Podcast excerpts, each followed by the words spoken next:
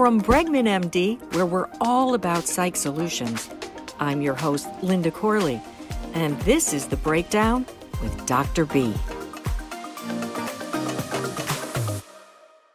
I'm feeling nervous.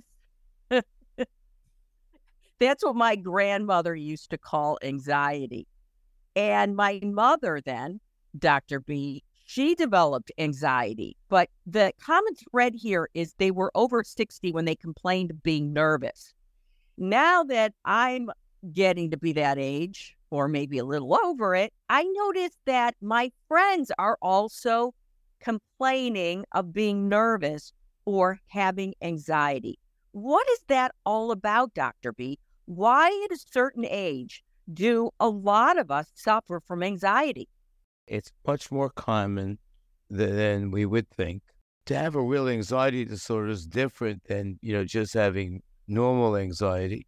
You know, a lot of adults that are older, they, they, they're stressed about their health, diminished quality of life, and kind of elevated disability. You know, they won't get a, around as well. But that's not really, you know, the anxiety disorder that I think that you're talking about. You know what I'm really talking about is just, let's just say you were a, a traveler, you know, common stuff, going to the airport, driving down I ninety-five, no big deal. All of a sudden, it's a big deal. Things that we ordinarily would do without even thinking about it becomes stressful to us. We become nervous. And I really hate that. So I want to talk about why this happens. If I can throw my hat about why I think it happens, I'm thinking lack of confidence, right? When you're young, oh my gosh, you can just do anything and never think about the consequences. But as you get older, you know about the consequences and you also lack that confidence. Am I on the right track? Absolutely. You know, they're doing more research now on the elderly. And, you know, what we want to talk about and that I see is kind of intense, persistent worry about things. This is like, you know, can't be calmed at all. And it's about everyday matters. You know, look, we got to get this taken care of because there's a lot of evidence that there's a link between anxiety and medical problems like stroke, heart failure, heart disease, dementia. So this is a problem, and as our culture ages, we got to take a look and see that these are real issues. And then you're not able to do all the things that you used to enjoy because you're nervous to do them. In my own case, it's just I used to travel a lot. I still do. But now the night before, I get that little pit in my stomach. And I think to myself, Linda, what are you nervous about? It's just a silly kind of thing that I want you to tell us today how to overcome. But before we do that, I want to talk about something you're very familiar with that I believe exacerbated this anxiety among senior citizens, and that was the COVID. And you are the grandfather of the cave syndrome. I want you to talk about what cave syndrome is and how cave syndrome contributed to our anxiety. Now, during COVID, especially the elderly, uh, but a lot of people developed this syndrome, cave syndrome. Don't get involved with any people so you don't get sick. So they kind of stayed in their cave, had things delivered, didn't do things. And this has progressed now in this time with the elderly. So I think it's something that's been overlooked. When we look at these people, they're anxious. They've lost families, friends, their retirement. They have cognitive decline. And we're not really looking at them. A lot of us say, ah, they're old, you know, you know, but it's more than that. There's a subset of these people that have true anxiety disorders that we're going to talk a little bit more about. Okay, so we know that the elderly, was they were more prone to cave syndrome, which brought about things like paranoia, lack of self-confidence, and then after COVID, majority was over, they were not leaving their cave in droves. And what persisted was this feeling of nervousness. Big question. How do we overcome that nervousness? How do we gain the confidence as older adults to say, we can do it. We got this. We're going to overcome this. You have that youthful mentality. How do we get there? Okay, you know, one of the things that we really see with the elderly is the negative thoughts.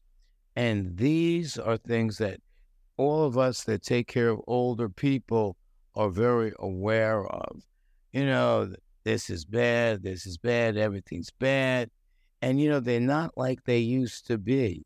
If we take a look at what we need to do now, we need to take a look at first, you know, get people assessed.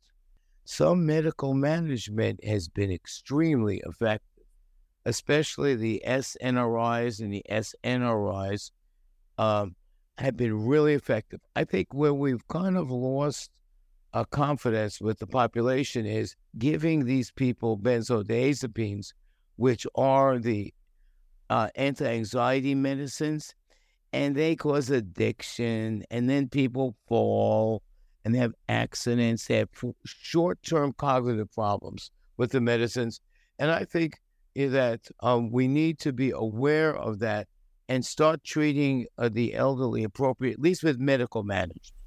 You know, there's other things we can do. You know, certainly we have to really get people uh, evaluated. And we also need to be cognizant of all their physical illnesses. Maybe some of them need to be addressed.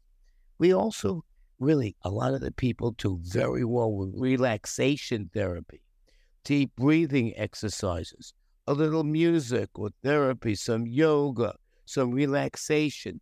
Now, I know we've all been bombarded with these suggestions, but they do work.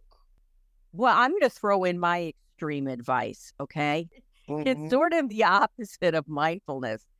It's do what makes you nervous, right? Extreme.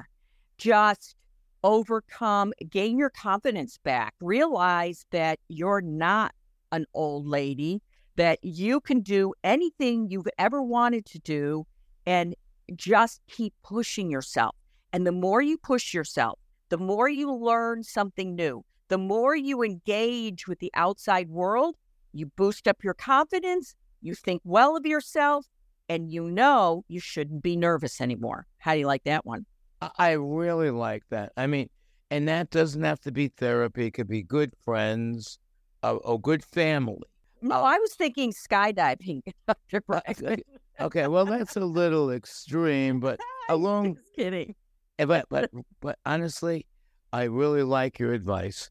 If more people listening could just get out of their comfort zone, right, that they have now and do things, and the family helps them, man, that would be a real gift uh, of what we're giving people today. So I guess our anecdote, if we were to meld it into one, would be mindfulness mixed with get out of your comfort zone. Try to Sounds good. And when all else fails, I'm around. All good advice, Doctor B. And if you'd like to know more about the subject, visit our website at w w w dot bregman medical group dot com. Have a great week. Take care, everybody.